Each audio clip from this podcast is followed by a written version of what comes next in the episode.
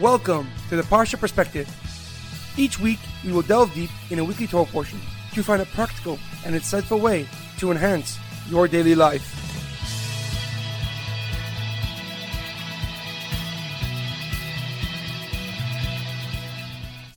Thank you for tuning in. My name is Rabbi Shalom Yamini, and each week we'll look into the weekly Torah portion to find practical and insightful ways to enhance your daily life. This week's Parsha perspective is in loving memory of Shlomo ben Edward, Edward ben Ephraim, Leah bas Moshe, and Yaakov ben Issur. May their souls be uplifted and may their memories be a blessing for their families. This week's Parsha perspective is in honor of the Refuah Shalema of Shul ben Berta, Sason Betzal ben Batya, and Yerachmiel Daniel ben Tova Basha. May they have a complete and speedy recovery. Please check out ParshaPerspective.com to download a PDF version of this podcast to read at your Shabbos table. This week's Torah portion is Parshas Devarim. This Shabbos has a unique name called Shabbos Chazon, the Shabbos of vision, because we read a special Haftarah, a special reading from the prophets, the Nevi'im, beginning with the words Chazon Yeshayo, the vision of Yeshayo. Yeshayo envisioned and told the Jewish people about the punishment they will receive for rebellion against Hashem. However, he concludes with the prophecy of the ultimate redemption and the coming of Mashiach. Our Parsha begins the last book of the Torah, Sefer Devarim. With just 37 days left to live, Moshe Rabbeinu gathers the nation for his final address. He rebukes them for their many past misdeeds and their lack of trust in Hashem. And then Moshe expresses the burden of leadership and how he mitigated it by appointing leaders over each individual tribe. He recounts the spies' frightening reports of the land of Israel and the drastic consequences that came from it. He describes their journey through the desert and their wars with Sichon, Bashan, and Emor. However, a question comes to mind. Our parsha begins with the statement, Ele hadvarm asher diber Moshe akol Yisrael. These are the words that Moshe spoke to the entire Jewish nation. But why does the Torah need to write Ela Advarim? These are the words Asher Dibur Moshe that Moshe spoke, rather than just say Vayidaber Moshe Akol Bnei Yisrael, and Moshe spoke to the entire Jewish nation. What do Ela Advarim? These words add to the message that Moshe is trying to convey and impart to his nation before his death. Rashi on this pasuk, Rav Shlomo Yitzchaki, the foremost commentary on the Torah, answers this question by explaining that Moshe was delicately rebuking the Jewish people.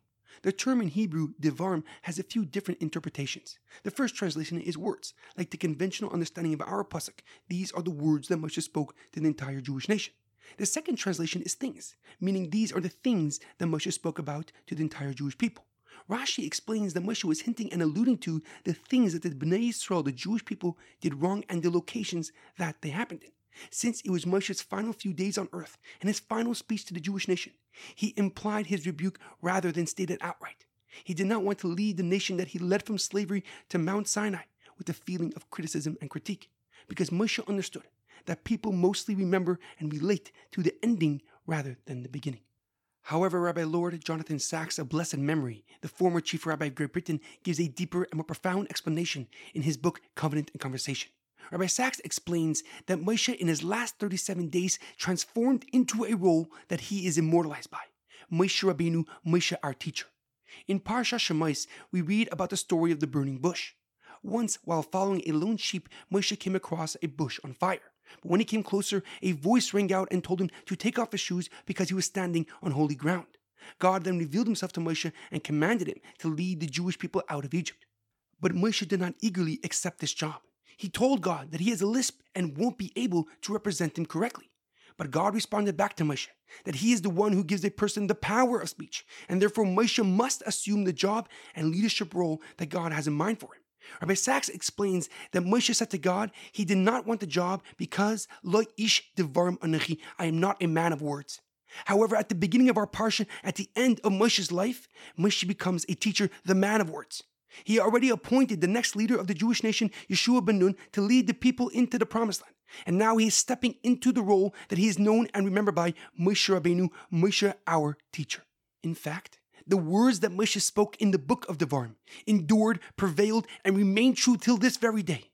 Because Moshe was talking to the entire Jewish nation for all of time. And he gave us the outline and method to live a life with happiness, meaning, and most importantly, a deep connection to God. And all this coming from a person who thought that he is lo ish devarim, not a man of words.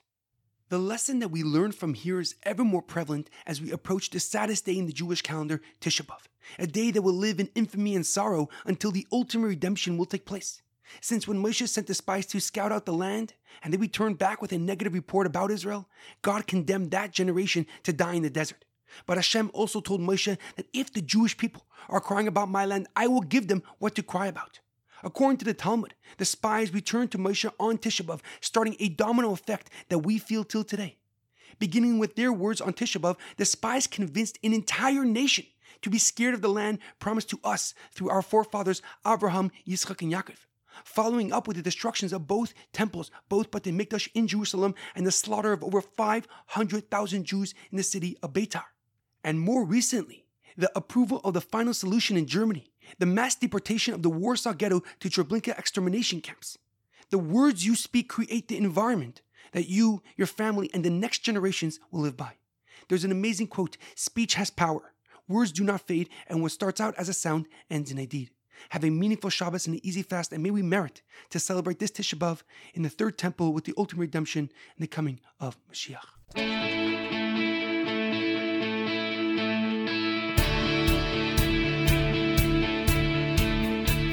Thank you for tuning in to the Parsha Perspective. Check out our website, theparshaperspective.com. Send thoughts and comments to theparshaperspective at gmail.com. Till next time, thanks for listening.